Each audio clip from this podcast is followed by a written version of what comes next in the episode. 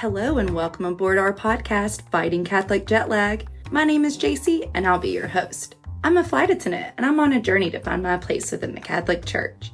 I'll be accompanied by my friend and co host, Father Larry Hostetter, priest of 34 years and doctor of sacred theology. He's a Catholic University president, and for our discussion, he'll serve as spiritual ground control to keep things on course for our flight back to faith. At times, we'll be navigating through difficult and uncomfortable issues, so prepare for a bit of turbulence along the way. There won't always be easy answers, but no subject will be off the table.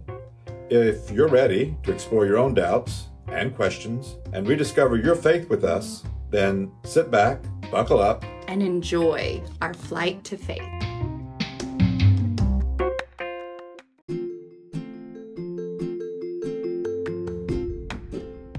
Hi, it's Rebecca here from the Fighting Catholic Jetlag team.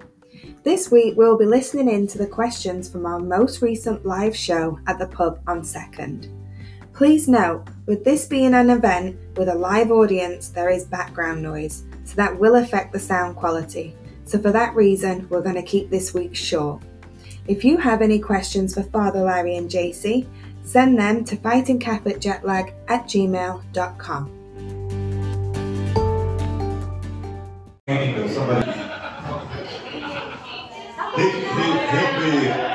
my instant um, fact check. Yes, we needed one.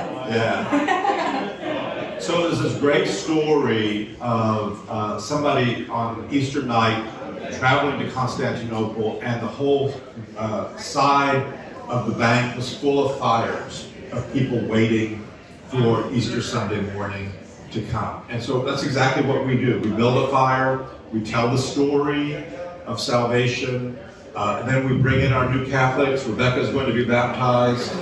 Um, excited about that. And uh, then we celebrate Mass as usual. And then, as we said earlier, the Easter season continues for 50 days.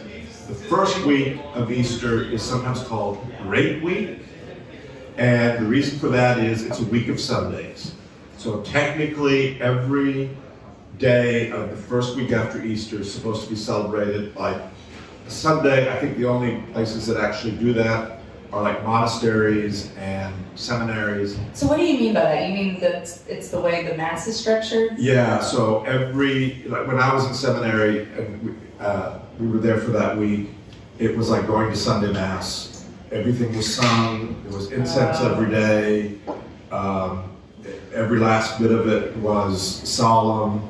Um, it got a little old uh, after a week, I'll, I'll admit, you know, because uh, that's not my thing. But, um, so,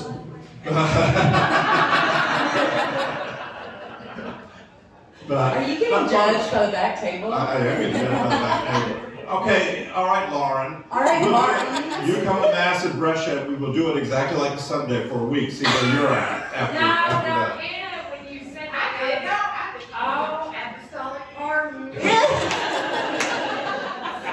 That's right. all right, so we have, we have been told by Rebecca that it's time, it's time for questions. We have about five minutes for questions. Um, and I, I think we'll um, I think we'll start with Hannah. That's a great first question. Hannah, what is your question? She's never going to come back here. Pick on poor Hannah. She's never been here. She just got back from New York. We're going to close the Poor Hannah. Lauren. Okay, I have the distant Johnny Distant. Yes. um, I work with Father Larry day in and day out. Enjoy it. But, um, so this is something that he said in passing in the office that's actually really moved me. It's off topic. Oh, I hope it has. I hope. So it is fun, but I, I no, I would love when you talked about the final cocooning. I love that. And where people lost their sight and vision when they age. Will you tell us about that? That's a Wilford Brimley movie. It, it, there is a movie about Did you uh, uh, uh, that. steal that beautiful moving statement from the movie that I, you, I, Lauren? actually, I've never seen that movie, but I've heard of it. So, Yeah. but those of you who are older may appreciate this. Like my eyesight's not what it was, my hearing's not what it was. when I wake up in the morning, everything hurts. Um, and it, you, you, somebody said it was actually on uh, one of the Indiana Jones. He was talking to somebody else who was old, and he said, "We've reached the point in life where life takes more away from us than it gives." And I thought, you know, that's kind of true. We get to a point, life takes away more than it gives. And I remember talking to Father Alvey about this. He might have been in that Cocoon movie, um, but. Um, it seems to me that as when we lose our eyesight and our hearing and things don't work like they used to, we're, it's kind of we're being prepared for something. You know, we talked about on the podcast. We talked about the glorified eyebrows, right? The glorified bodies. What do you think? I worked really hard on it tonight. Did you work hard on it? Uh, the, the glorified bodies. Carl laughs, but it's true. and that when we when we go on to the next world, it's going to be something that we can't even imagine now. We're going to be different. We're going to be the same, but we're going to be different. And I, I won't need the, the sight I have now. I won't need the hearing I have now. Uh, some of the other things that don't work as well anymore. You know, I just won't need them an, anymore. And so I think as we go a bit older, and if we're lucky and blessed to be able to live to a, a, a good old age, we are kind of cocooning and, and, and losing those parts of us that are going to be reborn in the next world in a glorified way. So that the vision I'll have in the next world will be something completely different um, as, as the vision of this world begins to change and fade away. Is that what I was saying? Yeah. Okay. I love that. I love that too. Good comment, Lauren. All right. Anybody else have a question? You have any comments, Lauren, or questions? Or? Wow, Lauren always has good stuff to contribute. Who else? It, um, it sounded a little bit defensive though when she, whenever she says, I work with Father Larry 24 7. I know, I- I didn't And I don't mind it at all. I don't mind it really. It's not bad. It's, it's I okay. know I said that it was awful, but it was it's really not as bad. Okay, yeah. Lauren and I work together now too. That's She right. forgot to mention that, but we work together too. We're right down the hall. Yeah? We have one more table question. All right. Yeah, let's hear it. Well, I asked you before the. Oh, yeah, yeah. Ask it again so I'll remember. I just like the meaning of like no meat Fridays during Lent and why we're able to eat fish and seafood. Like, That's a great question. I don't understand the difference or.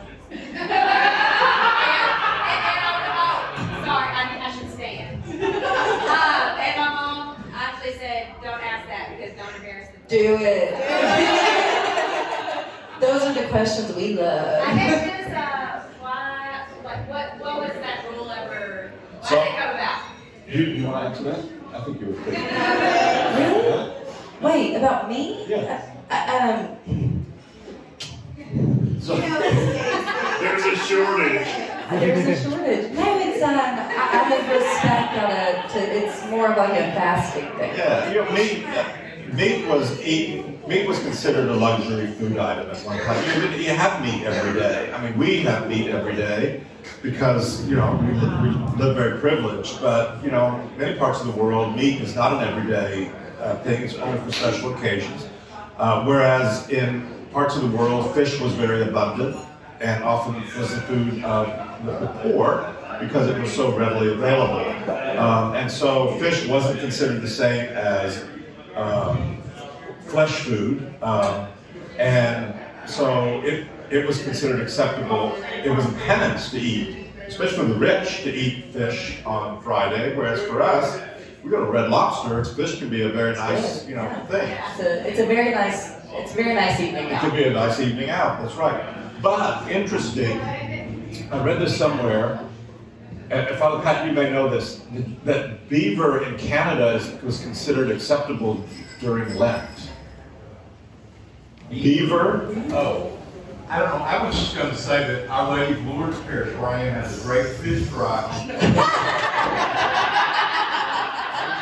This is sponsored.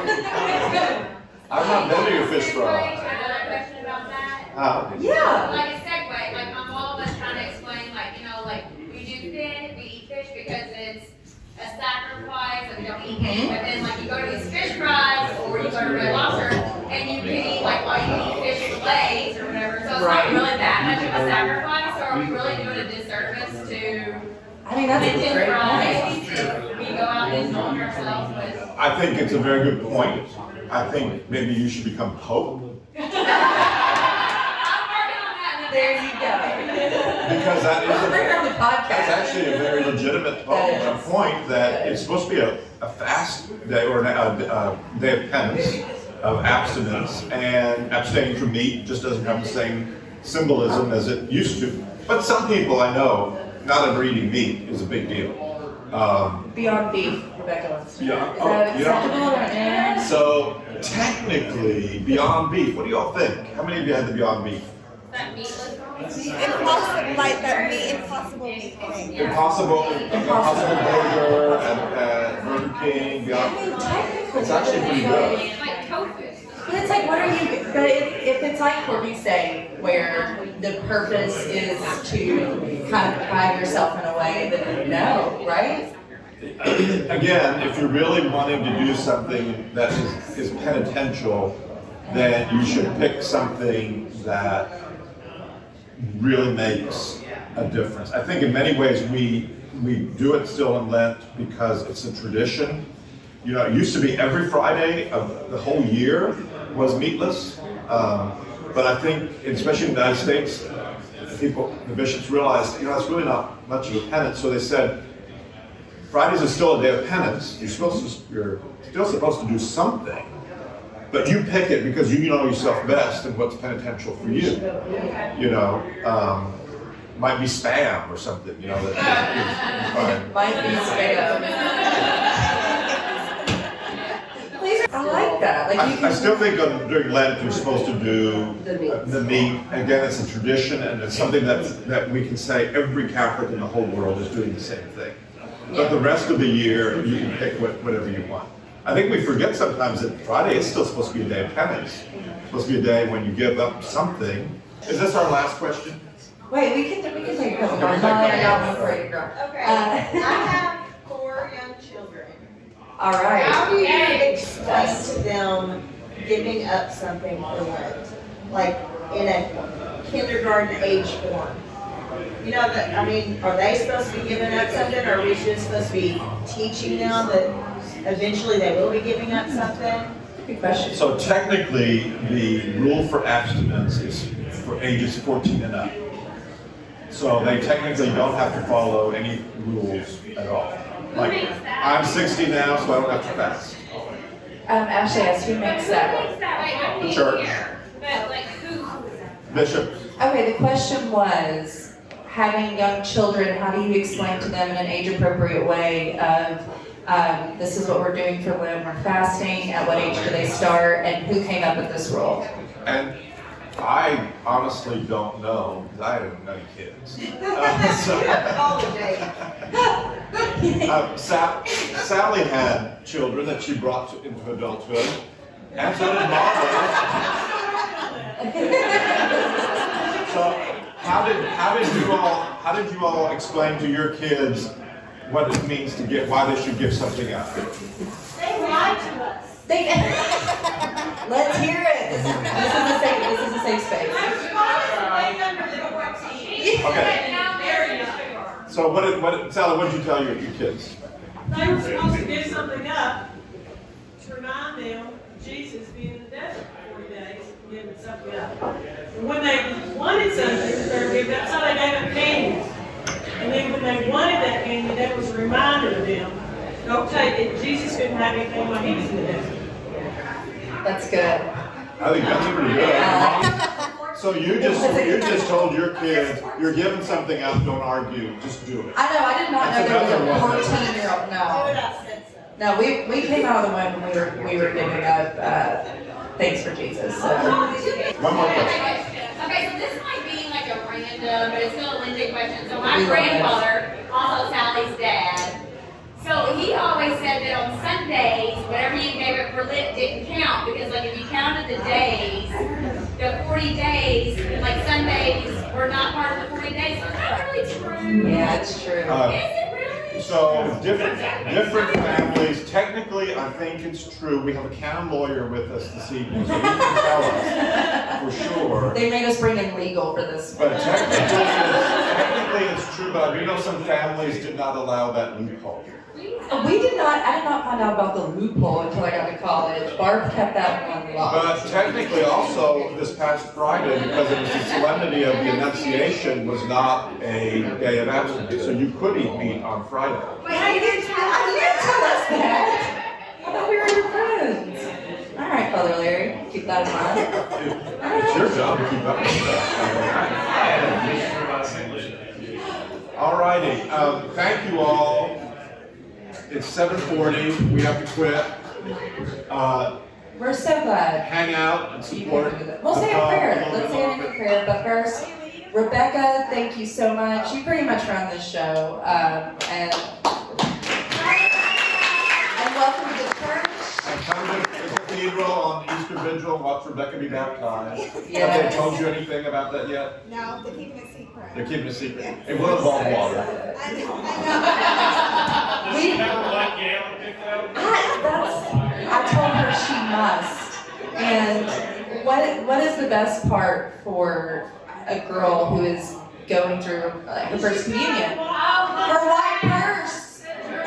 The dress and the purse and the veil. That's great. Welcome to the church. Yes. well, thank you all for being here, and um, What was up in prayer? we're gonna pick someone to say the prayer. Okay. Who's it gonna be? Last time we had Ben do it. He's shaking his head no. Bless us, the Lord.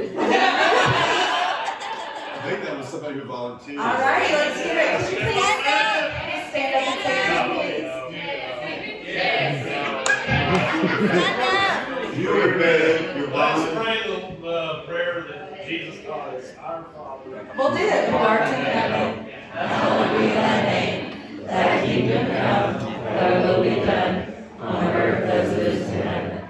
Give us this day our daily bread.